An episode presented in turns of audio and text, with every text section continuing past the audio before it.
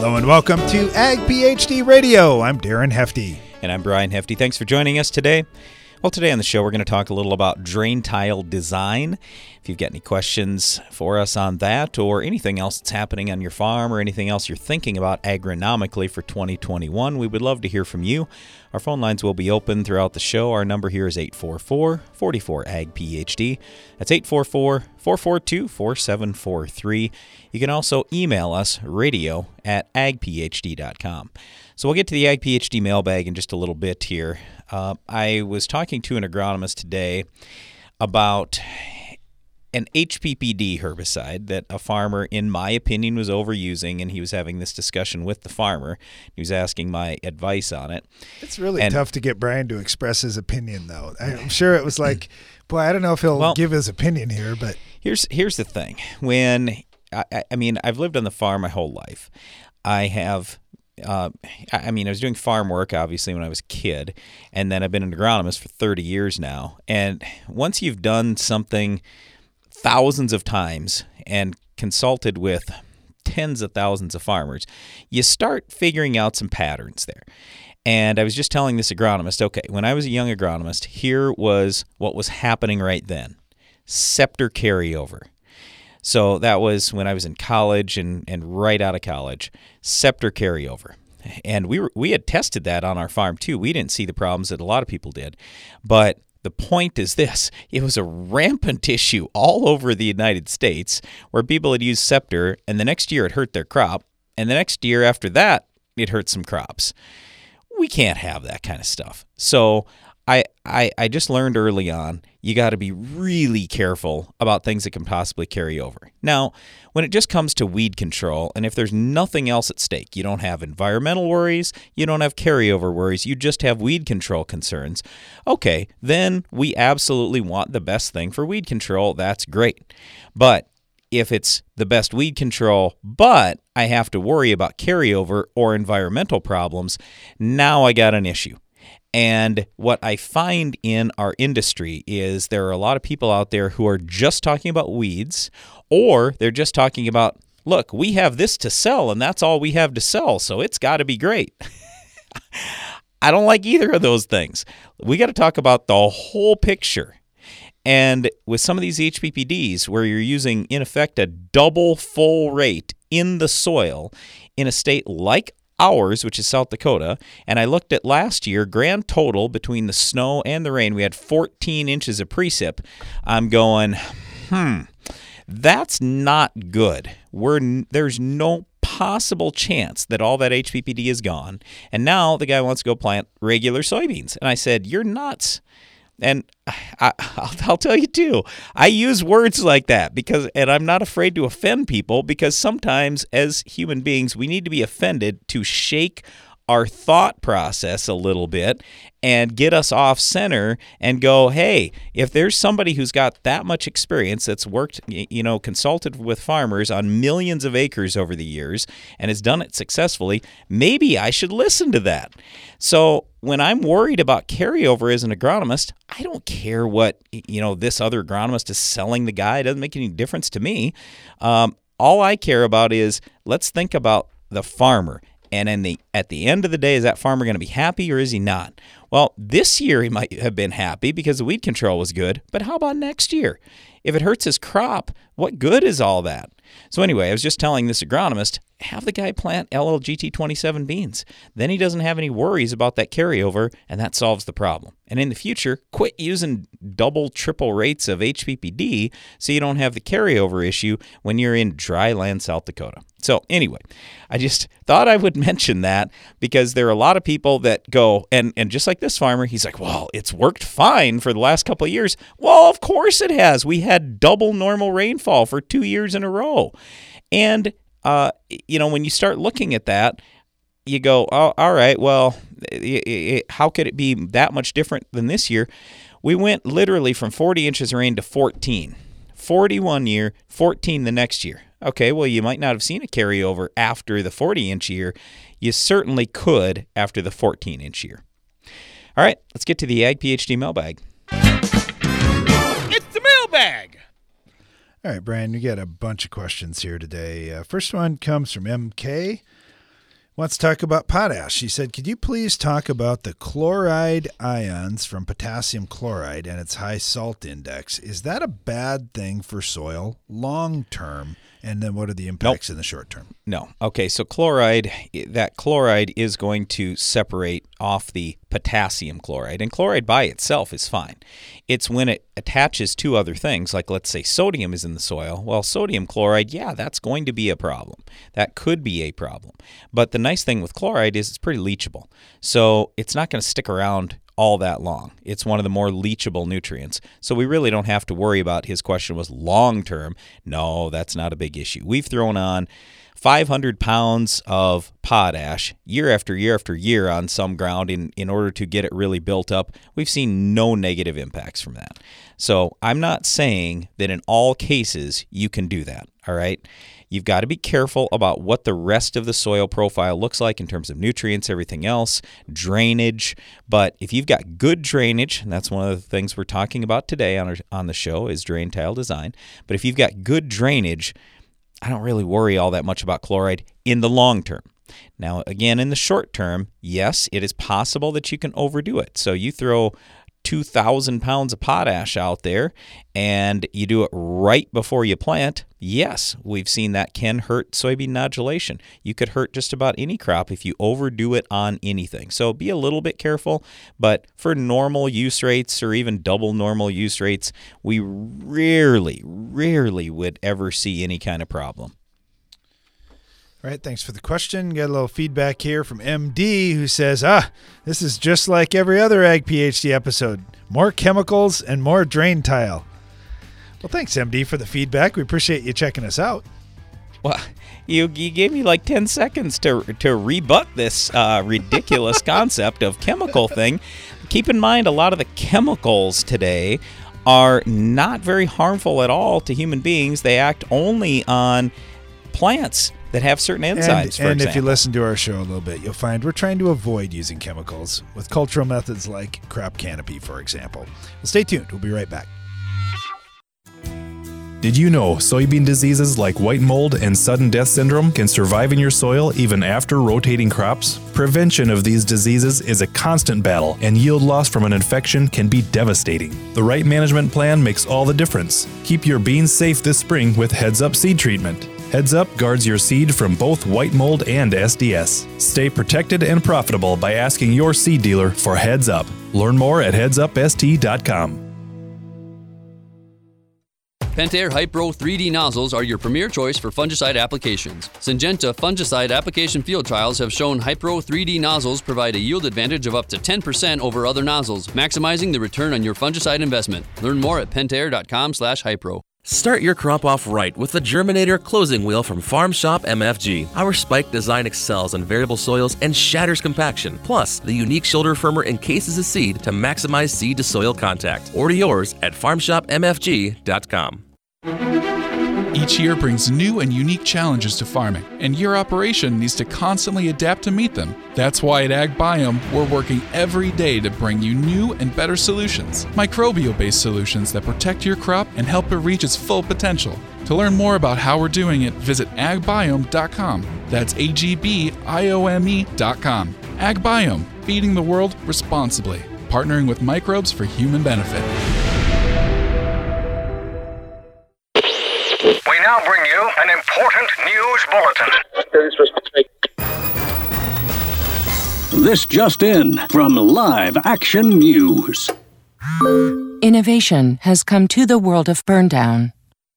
New Elevore herbicide controls your toughest weeds, even glyphosate and ALS resistant weeds like mare's tail and henbit. Talk with your retailer about Elevore herbicide today and ask how you can start elevating your burndown.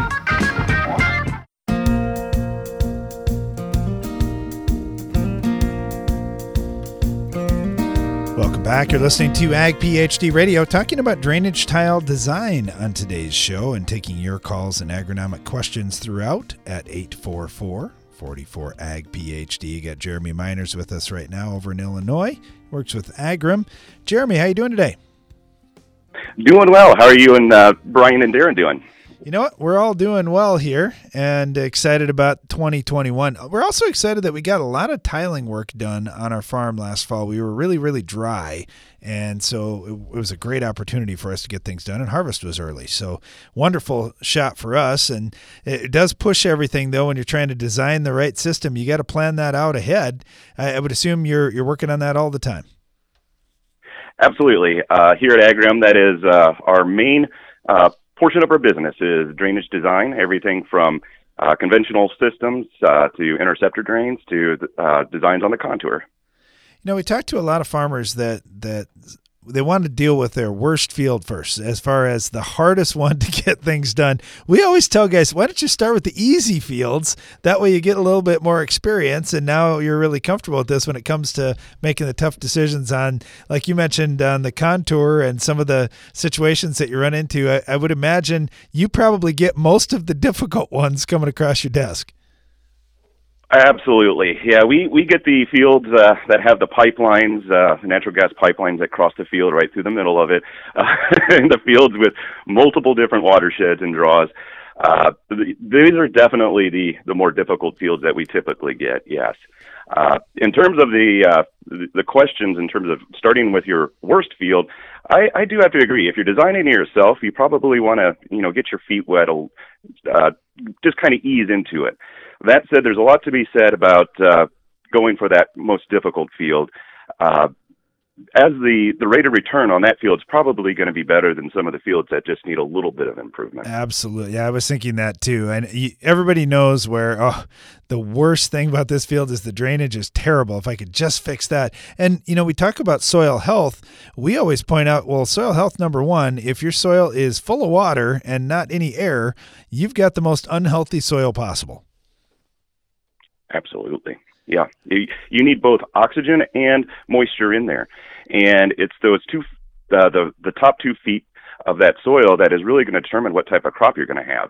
And that's where, you know, tile drainage, if designed appropriately, is going to give you uh, the ideal root zone throughout the year.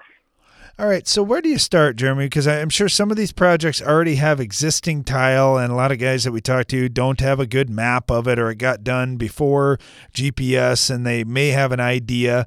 And then you got the virgin ground that, okay, I, I kind of prefer that because at least any mistakes out there can be yours instead of ones that you have to inherit. Yeah, I absolutely agree with you on the virgin ground. Uh, the first step is to get a good topographical uh, uh, survey of the field.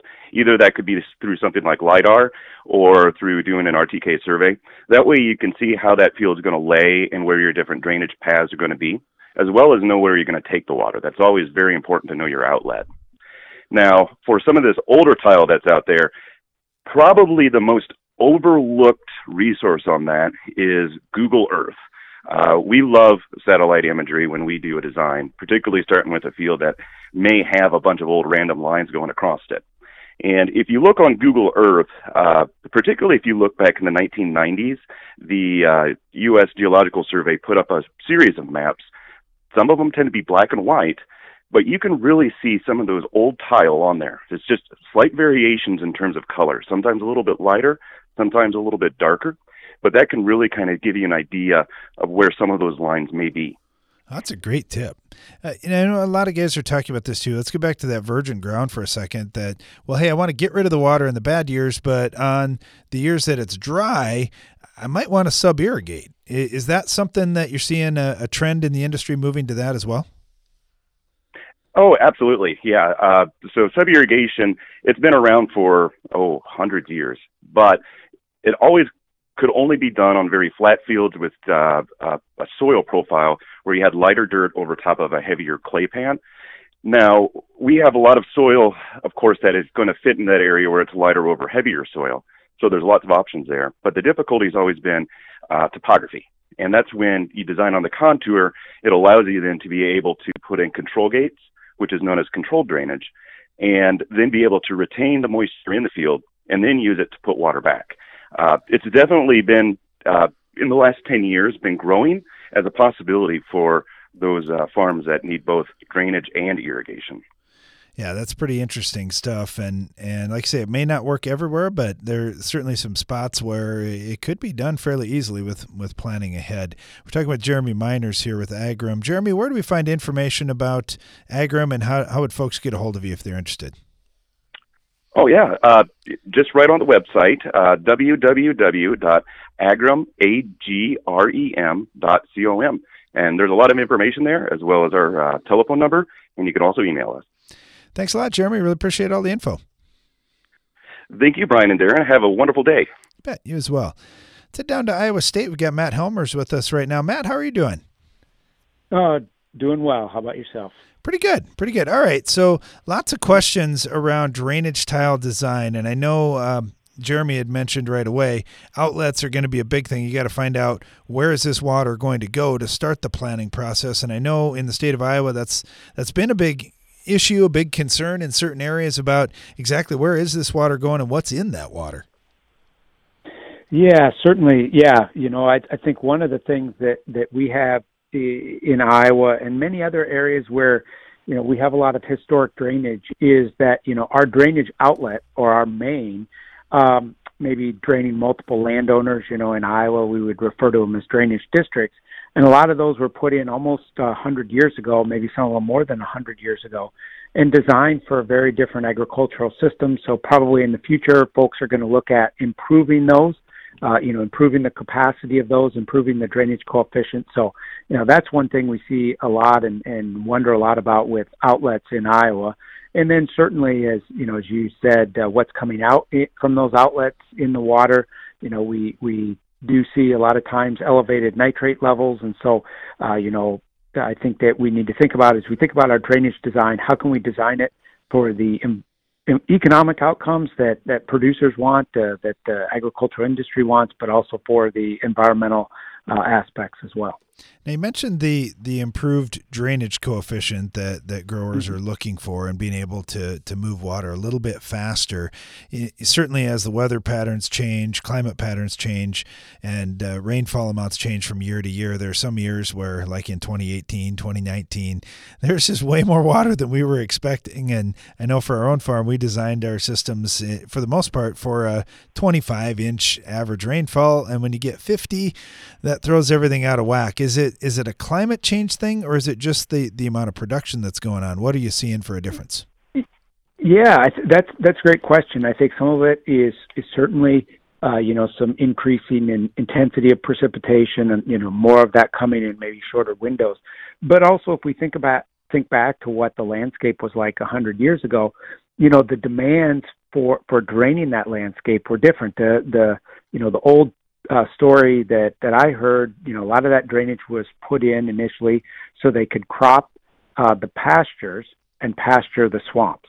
So you know, we we had a more diverse landscape system uh, that might have been using water in a little bit different way than just you know what we see as corn and soybeans here here in Iowa. So kind of have to recognize the demands on that agricultural on that drainage system. Excuse me, have changed over time. I know there's always a lot of questions around uh, drainage, and, and certainly the folks at Iowa State have been a good resource for us. Matt, thank you so much. Really appreciate having you on the show today. You bet. You guys have, have a good day. Talking drainage tile design on our show today. I know we've got a number of soil tests, and uh, so oftentimes you'll hear Brian and me say, "Wow, we can tell that ground needs some more tile." Based on leachable things that, that are building up in that soil or levels of salts that are building up, things like that. It, it is an important thing, and it does help when we've got good drainage, good subsurface drainage in a field to, to get everything to work the way it's supposed to. So, we are talking about tile and design today. We are also taking your calls and agronomic questions at 844 44 Ag PhD or you can email us radio at agphd.com. Stay tuned. We'll be right back after this.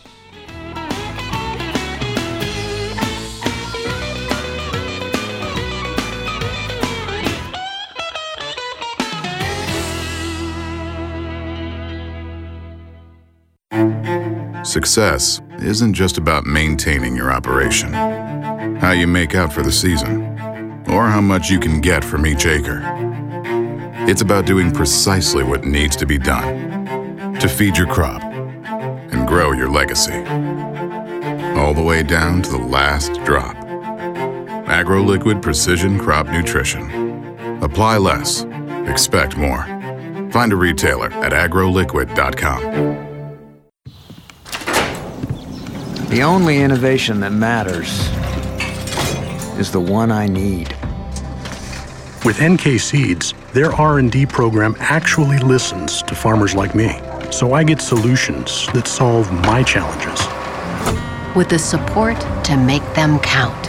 Because progress means pushing my potential, and success matters. Push your potential at nkseeds.com. Give your corn a strong defense against stress throughout the season with MycoApply Endoprime SC. MycoApply Endoprime SC uses four specially selected species of mycorrhizal fungi to protect your crop against stress. That means more access to water and key micronutrients while building a healthy soil structure for stronger crops for years to come. Stronger corn starts beneath the surface. Learn more about MycoApply Endoprime SC at endoprimecorn.com. Always read and follow label instructions. It's not about how quickly you come out of the gate with nitrogen fertilizer, but how strong you finish the race. High Striker uses patent pending chemistry to stabilize your nitrogen in a form that lasts longer in your crop's root zone. Because for high yields, your nitrogen must last longer, so you can finish the season stronger. Visit agrotechusa.com to learn why so many growers are going the distance with High Striker treated nitrogen. No matter what time of the year it is on your farm, with a Bayer Plus Rewards program, earning and redeeming rewards are always in season. Because when you buy two or more eligible seed or crop protection products throughout the year, you earn $3 per acre in cashback rewards. Cash you can redeem and reinvest in your farm later in the season. That's Bayer Plus Rewards, and that's how we're helping make every part of your season, well, rewarding. Visit mybayerplus.com to learn more. See program terms and conditions for full details. Acre to acre, year to year, generation to generation, nobody scrutinizes performance like you do.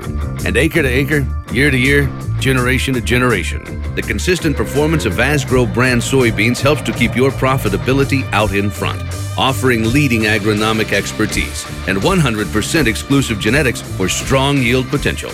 Ask your dealer how much further you can grow when Asgrow leads the way. Always read and follow grain marketing and all other stewardship practices and pesticide label directions.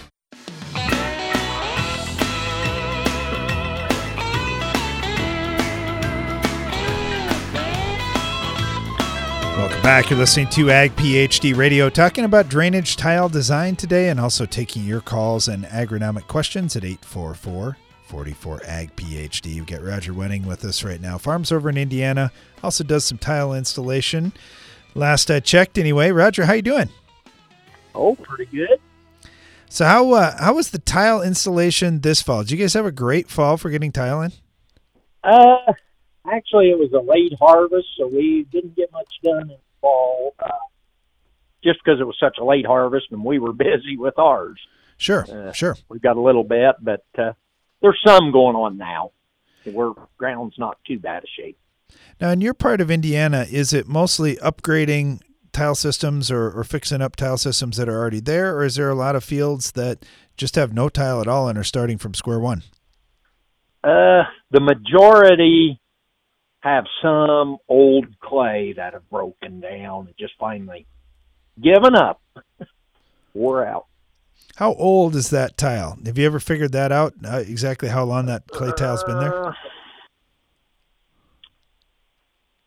anywhere from, I mean, I've had guys uh, tell me, I mean, old guys that were old age talk about as teenagers and stuff. I'm going to say there's up to a hundred years and more. A lot, quite a bit. I mean, you know, and some of it's not quite that old. I've got a couple fields I remember as a kid helping lay the tile off a wagon. But there's a lot of hundred year old stuff. Yeah, the, the point that I was trying to make uh, with this question is just that when we make these decisions on drainage tile design, it's going to impact our fields for a long, long time. So we need to be thoughtful about it. When you start talking with other farmers, Roger, when you're planning out a field for your own operation, where do you begin with tile design?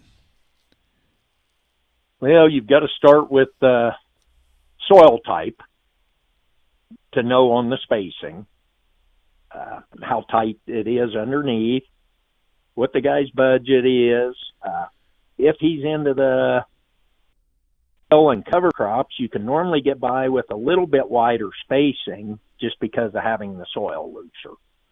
And then you got, you know, you work with his budget and uh got to know where the outlets are. So then you figure out what how the main size is. Yeah, there's there's just a number of things that a guy needs to understand, and when you look at soil type, I know that varies as you go through a lot of these fields. How do you do that when you're in lighter soils versus heavier soils? What kind? What's the average kind of spacing that that's going in in Indiana? We'll go some around me and just south of me at 25 foot, and they used to do some 80 foot north. Most of that about everything has closed down. Back 30 years ago, we were doing a lot of 80 foot. That has now dropped down to 60 foot. And those that are now five feet, they were doing it 40 feet. But as it got, people learn more and uh, the value of the crops and stuff have grown that uh, the spacing has closed in. But typically now we're anywhere from 25 to about 60. So when it comes down to design, then uh, as as you're doing, say, a 60 foot spacing for a guy now, is there a thought in in most farmers' minds that you know someday I might split that down to 30? We try not to, uh, but I have some of the original I've put in at 40 and 50 that we are definitely looking at splitting. Uh, those are the kinds that need some of the old stuff. Today, we hope they don't need to. Now, occasionally, a guy's on a real tight budget that will drop in at, say, that 60 when we know it should probably be at least 40 or less with the, okay, 10 years from now and you got the money, we'll just split them and you'll be 30 and be even better. So that happens occasionally. It kind of depends on budgets. Sure, sure. And uh, just a side question, just for curiosity, is it mostly the farmer that's talking to you, or do you also have some landlords that are renting ground out that are just being proactive? Uh, we have a few of those. We did a fairly large job for a landlord last year. He had called, and actually, when we got there, I met with him, and he had a has a tenant that he really likes, and says, I know we have to do this and it'll keep my tenant, and make him more. We're all going to be better. So we did him. There's some landlords that look at it. It's more of the farmers, though, doing on their own. Sure. Sure. Now, as as you're putting tile in, have there been any big changes that that have happened recently in terms of the the type of tile or material you're seeing out of that tile? Do you have any concerns that way in terms of uh, what you're what you're putting in and, and just how recommendations have changed for what you're doing? Uh, as far as the materials, they're pretty well basically the same. And I've got some tile I put in. Ooh, I started this in the seventies, mid seventies, uh, with some plastic, and we have split the middle on that field since then, of course and that tile was perfect, open, everything looked just fine. Of course, now we're looking at possibly splitting them again. That's how much it's changed since wow. in the last. Ooh, that's been what forty-five years, but it. Uh, yeah, they. But as far as what we installed, the material, it's in excellent shape. Yeah, it's that's good to hear. I, back then. I sure think about that. How as we're putting tile in, we're we're looking at all right. If we're getting a payback here in just a few years, and this is going to last for 50 years or more, it, it's just an awesome investment on our farm, and I know it is for for almost every farmer that we talk to. Roger, thank you so much. Really appreciate having you on today, and hopefully uh, hopefully okay. have a better season next year for for getting stuff done a little early in the fall. Yeah, yeah. Our crops were real good. I don't, you know, they were great, but yeah, just was a pain doing the work. So. You bet. Well, thanks, Roger. Okay, thanks a lot. You bet.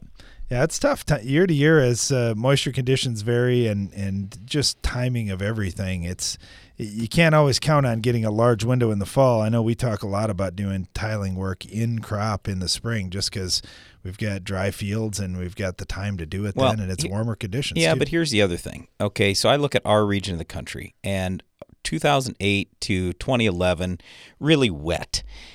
All right, a lot of guys decided, oh, yep, I got to get some tile in. And then the drought of 2012 hit, and 2013 was actually even drier. It was just a lot cooler, so the yields weren't as bad.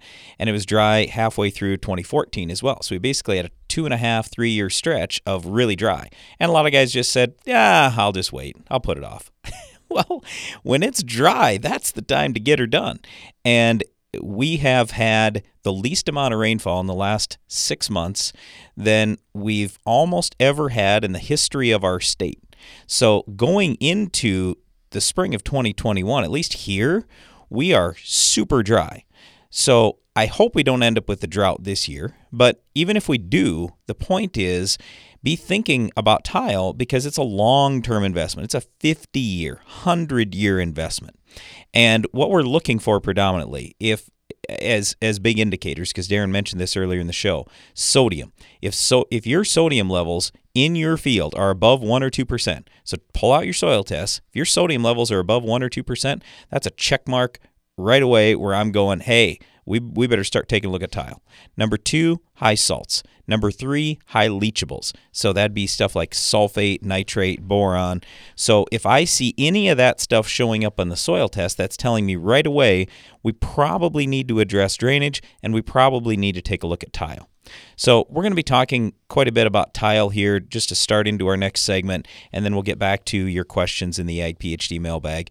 But today, our topic with tile is especially on design. So, I want to get into that just a little bit more after our break here and talk about some of the mistakes that we've made putting in tile and what we've seen be successful around both the United States and Canada in terms of how you design a system, how you get this thing to work well, and how to maximize your overall return on investment. Because at the end of the day, that's really what we've got to focus on. Yep, we want to do a great job with the soil. And yes, we absolutely want to do an excellent job with the environment. But we got to figure out how does this pay exactly on our farms?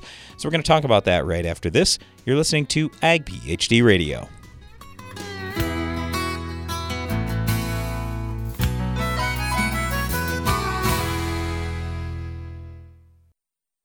A lot goes into keeping a precision operation moving. The inputs you choose have to deliver results. New Delaro Complete Fungicide from Bayer offers unmatched consistency and the most complete disease control available. Your corn and soybeans are protected and yields higher even in unpredictable conditions. With Delaro Complete, you get results you can count on to help keep your precision operation running smoothly. Always read and follow label instructions. To learn more, visit delarocomplete.us today. Revytek fungicide from BASF has been specifically developed for the selective soybean grower who doesn't compromise. If you think good is good enough, if you're okay with just achieving rather than overachieving, if average is your goal, this is not the fungicide for you. Revytek fungicide, brand new chemistry, three no excuse modes of action, zero modes of compromise. Sounds like the fungicide for you. Revytek fungicide from BASF. That's smart. Always read and follow label directions. Want to cut production costs without losing yield? Brian Ryberg from Buffalo Lake, Minnesota has done just that. Here's his story. We began using a soil warrior on our farm the fall of 2014. We've seen many benefits from better water infiltration, a lot less hours on equipment, fuel, been able to reduce our fertilizer side. So it's really simplified our operation. See what makes Soil Warrior different and better at soilwarrior.com. Give your corn a strong defense against stress throughout the season with MycoApply Endoprime SC. MycoApply Endoprime SC uses four specially selected species of mycorrhizal fungi to protect your crop against stress. That means more access to water and key micronutrients while building a healthy soil structure for stronger crops for years to come. Stronger corn starts beneath the surface. Learn more about MycoApply Endoprime SC at endoprimecorn.com. Always read and follow label instructions. You're all set with the 4x4 turbo diesel truck.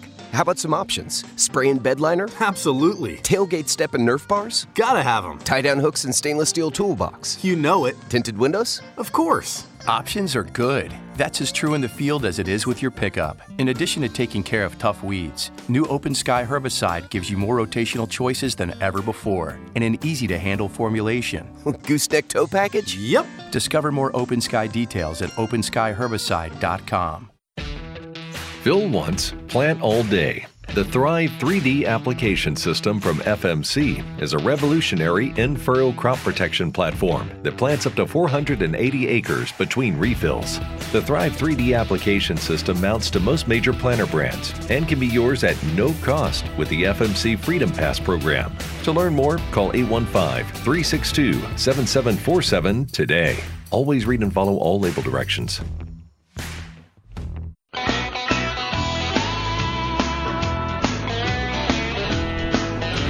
Welcome back to Ag PhD Radio. Brian Hefty here, along with my brother Darren. Today on the show, we're talking a little about tile drainage and especially tile design. So, I wanted to talk a little bit about some of the mistakes that we've made and also talk to you about maximizing return on investment. Now, before I get to that, I would just say this, and we had uh, Darren read an email earlier in the show, gave me about 10 seconds to respond about uh, somebody who wrote in to, saying you guys talk about tile all the time, and it was it was somewhat um, their their the tone was negative basically, that like tile is bad. Um, no, tile is one of the very best things you as a farmer can do for the environment. Okay, so a lot of people will say, oh, it contaminates the water downstream. That's absolute nonsense. So there's all kinds of data over the last hundred years showing that tile water is way cleaner than runoff off a field. When there is runoff off a field, there's usually with it, unfortunately, soil, chemical, and fertilizer. All stuff we don't want to go downstream. Tile water's been filtered. Tile water, for the most part, is drinkable. And if you don't believe that, do some water quality tests. We've done all kinds of them over the years. Most of the time, tile water is of drinking water quality, at least here in the United States, with what the drinking water standards are. Um, okay, in terms of erosion, tile dramatically reduces erosion. I mean, it's like 40 to 60% erosion reduction. That's a big deal. For, so, for anybody who is concerned about saving their soil, you put tile on the ground, you save the soil.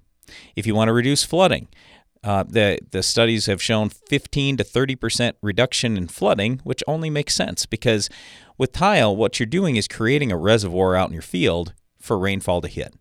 Okay, here's the other thing. Whenever people want to talk about, oh, you're going to flood me out downstream when you put tile in, that is complete and utter nonsense, and it shows you that the person downstream does not understand one thing about tile just think about this logically for just a second, okay? And this is an example you can use with anyone ever who wants to talk to you about tile and says, oh, you're going to flood me out if you put tile in. Okay, I just say, look, how do you think I'm going to pay for this tile that I want to put in my field? And, you know, oh, usually you'll get no response because they, they haven't even thought about it at all. Well, the only way you get uh, a, a return on investment is you have to have yield increase, right? We've literally had spots that have yielded, let's call it 100 bushels, and after just a few years, or maybe even less, it's 200 bushels. Well, which one of those is going to remove more water from the field, 200 bushel corn or 100 bushel corn? Well, the 200, of course.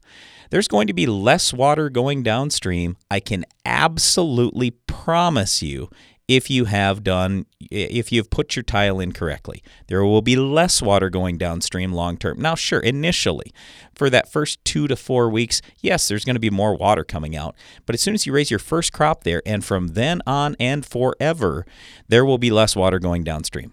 So, anyway, almost all the things that anybody's going to say that are bad with tile, we we have all kinds of data from years and years and years and years and years showing that that is absolutely not true. Tiling is one of the best things you can possibly do for the environment. Okay, so in terms of tile design, some of the mistakes that we've made, uh, I would just say, first of all, you've got to have good slope with your main line. If you have a situation where you go, look, I'm trying to make this work gravity, but I don't have much slope to work with, then I would say don't have it go gravity put in a lift station instead. We've put in a couple lift stations on our farm, and they work great. And they really don't cost that much money to operate over the long term. Yes, they're going to cost a little bit of money. They're going to cost a little bit of money to put in, but they don't cost that money, much money in the long term. So that's kind of how I would look at that deal. And but that's probably the number one mistake we made in just a couple of fields where we didn't put enough slope on that main line. Okay, the main is the key. The next thing I would tell you is if you say, I'm not sure on tile, I don't know about it paying, the first tile you put in is going to pay the best. So I would set up my main and I'd think about, hey, someday I might have 25 foot spacings. But in the beginning, let's just do 100 foot spacings with all my laterals. That will pay you phenomenally well. Okay, so if you're really looking at, I got to have a fantastic short term ROI, that's the way I'd go. And then I'd add more lines after a while. So we'll talk more about this tile design and just some of the other maybe mistakes that we've made. So hopefully you can learn from our mistakes.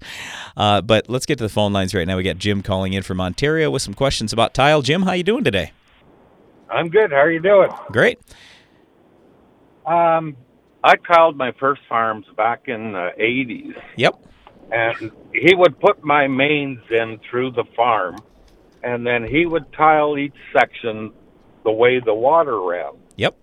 Now, now in my area, they take a diagonal and run the whole farm in one diagonal, which are easy to find later down the road. Sure.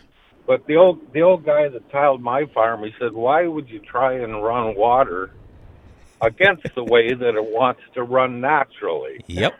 and I, I just kind of I just I just kind of wondered your thoughts on this. I know both ways work, but he always said, "I always try and run the water the way it wants to go." And now I see mains coming into the creeks and the ditches they're entering the creek the opposite way the water's running in the creek. And he said, that's wrong. So I wondered Yep. your thoughts on that. Yep. Well, your old tile guy is absolutely correct. Yeah, you don't want to have it running the wrong way i- i- i- in almost all situations. Now, I'll give you just one example of where we had to run things the opposite way.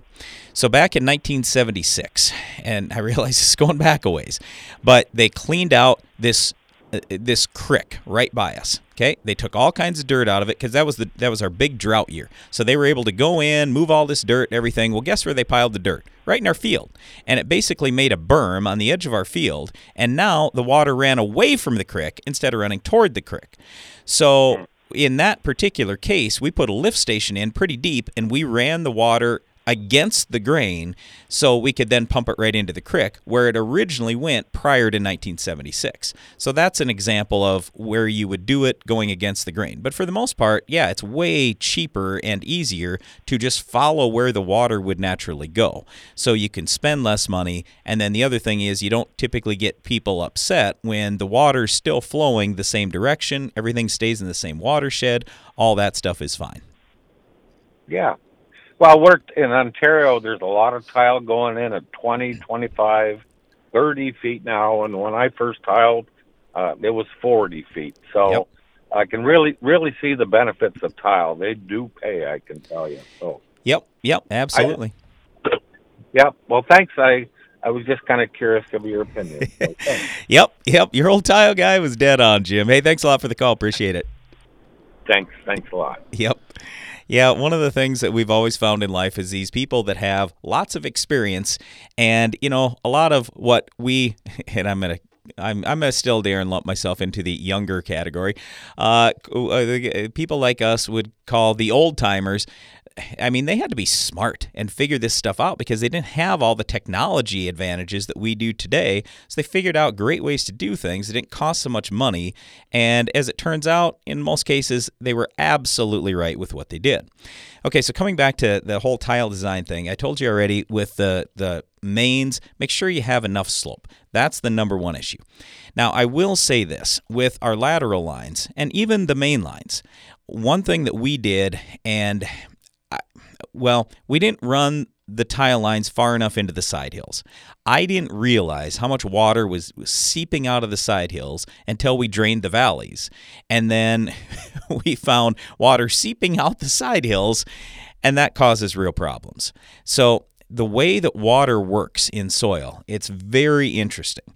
It will usually try to fill up the A horizon before it goes starts going to the B horizon. Then it'll try to fill up the B horizon before it starts going to the C horizon. So it doesn't just oh hey it it just is coming in and at any point it's going to start going to the B then to the C. It does not work that way. So where you've got eroded side hills like we have relatively hilly ground on some of our fields and on those side hills where they're eroded um, the A horizon might be gone in a spot. Okay, so what's happening is that water is going out sideways and it's going out because it doesn't want to go into the B horizon since it hasn't totally filled up the A horizon. So, anyway, once we've gone up more into the side hills, we've absolutely had a lot better drainage. Well, we'll talk a little more about drain tile design and get to your questions in the Ag PhD mailbag right after this. You're looking for soybeans that give you the yield you want. But when it comes to fighting your toughest weeds, you also need flexibility. Introducing Xtend Flex soybeans. Elite genetics with triple tolerance to dicamba, glyphosate, and glufosinate. The yield you want, the choice you need. Learn more at xtendflexsoy.com. Always read and follow IRM where applicable, grain marketing, and all other stewardship practices and pesticide label directions. It's about time. Applied at planting, new Xyway 3D fungicide from FMC delivers foliar disease protection from planting to harvest. Active ingredient flutriafol moves from the soil through the corn as it grows for inside out protection from roots to tassel. For season long protection, choose first of its kind Infurrow Xyway 3D fungicide. To learn more, call 815 362 7747 today. Always read and follow all label directions. You deserve to have a building that will last for generations. With more than 110 years of experience and thousands of satisfied customers, Morton Buildings is the industry leader you can trust. Unlike other construction companies, you work with Morton Buildings craftsmen from conception to completion. There's no better time to buy. Lock in your new building for 2020 today. Contact your local Morton sales office or visit mortonbuildings.com. When it comes to effective herbicide formulations, you know Nufarm. They've been bringing growers trusted brands like Burnmaster, Scorch, and Spitfire for decades, made right here in the USA. What's your favorite Nufarm brand? Email it to turnuptheburn at nufarm.com and you'll be entered to win a monthly $1,000 product giveaway. In these unprecedented times, you're facing unprecedented pressure. Nufarm's here to help.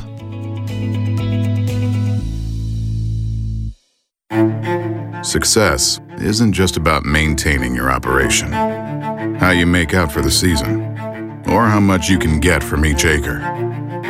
It's about doing precisely what needs to be done to feed your crop and grow your legacy. All the way down to the last drop. AgroLiquid Precision Crop Nutrition. Apply less, expect more.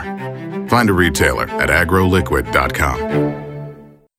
You need a powerful herbicide to fight the war on weeds. Bellum is Rotam North America's mesotrione herbicide, and it fights against the annual broadleaf weeds attacking your cornfields. Winning this battle means higher yields, lower cost to you, and maximized profitability. For long-lasting residual weed control, check out Evinco, Vilify, and our newest mix, Rixa. For application, flexibility, and season-long control, that's Evinco, Vilify, and Rixa, powered by Bellum. For more information, visit bellumherbicide.com. That's B-E-L-L-U-M herbicide.com.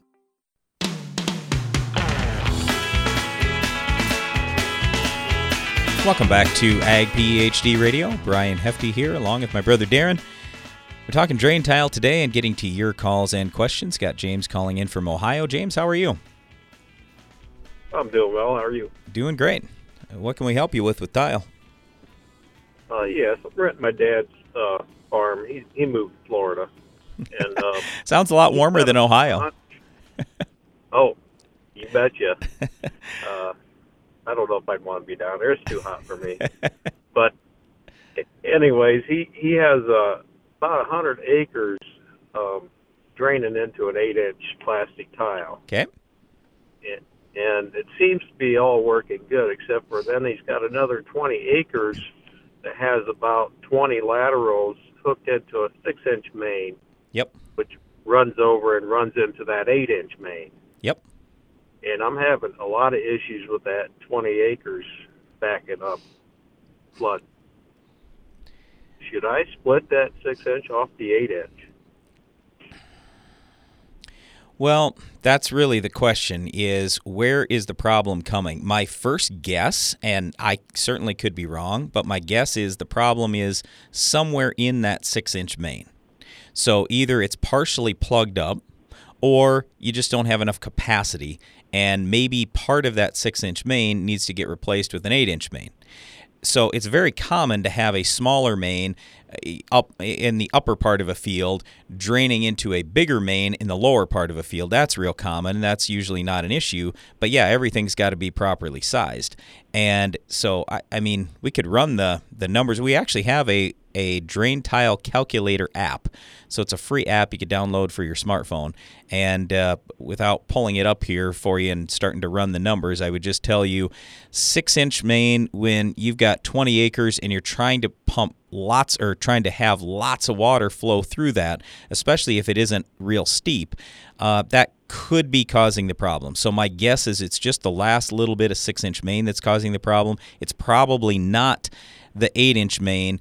Uh, but it it certainly could be. If there's all kinds of water dumping into that eight inch main, then that's backing up and and pushing that all the way back or holding that back from your whole six inch, twenty acre area. Okay, yeah, but the uh, the six inch main toward toward the end where it ties into the eight, Yep. is, I dug it up. Yep. And it it's flowing about a half a tile. Oh, okay. Uh, but when we get a an inch rain, inch and a half, that field just floods. Sure. Yep. So if you've got 20 laterals in 20 acres, that sounds, I mean, off the top of my head, I would say that sounds good without seeing the design or, or anything else. I would say that sounds good. So that would lead me to believe that it's the six inch main that's causing you an issue. But again, you know, when you start talking about, okay, you got 100 acres plus another 20, that eight inch main, that could be slightly undersized too. And that was one of the things I was going to be mentioning here in this segment anyway. You know, like for us on our farm, we're in one of the drier areas of the United States that produces a lot of corn and soybeans, and we only typically get 20 to 24 inches of total annual precip. Well, two years in a row, we had about 40. It was the record most we'd ever had in 2018. Well, sure enough, 2019, we actually beat it. and so we'd set up all our tile designs for okay 24 inches normal you know maybe 26 or 28 so we were all ready to handle that. And then we found out our systems didn't handle it very well when we got almost double normal rainfall. And that could be kind of what you're running into. But the other side of it like i'm saying here is you know those mains you could have problems there. There could be you know something that i mean maybe there's some blockage or something else going on. I don't know. But yeah i, I mean the mains are most likely your issue here somehow some way you got to do something about that to get yourself a little bit more capacity i believe Okay, I appreciate your uh, opinions. you bet yeah thanks for calling in james Yep, have a good day. All right, so to kind of finish up on tile design, I'll, I'll give you just a few last tips.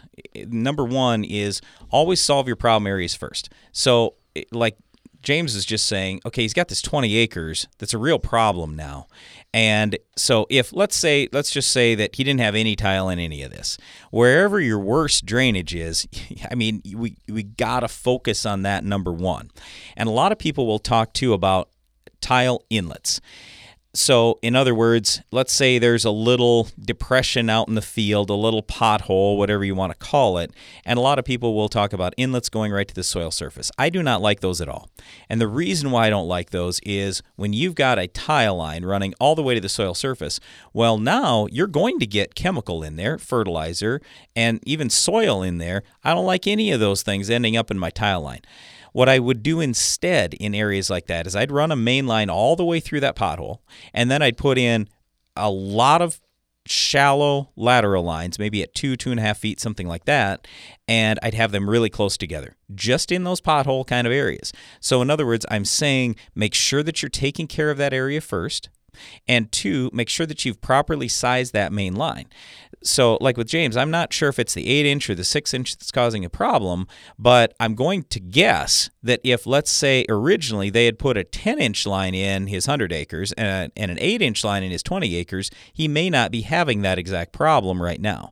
So, spend the money on, on upsizing your main line as much as you can typically it's going to be worth it. Now, it may not be worth it for you in your farming career.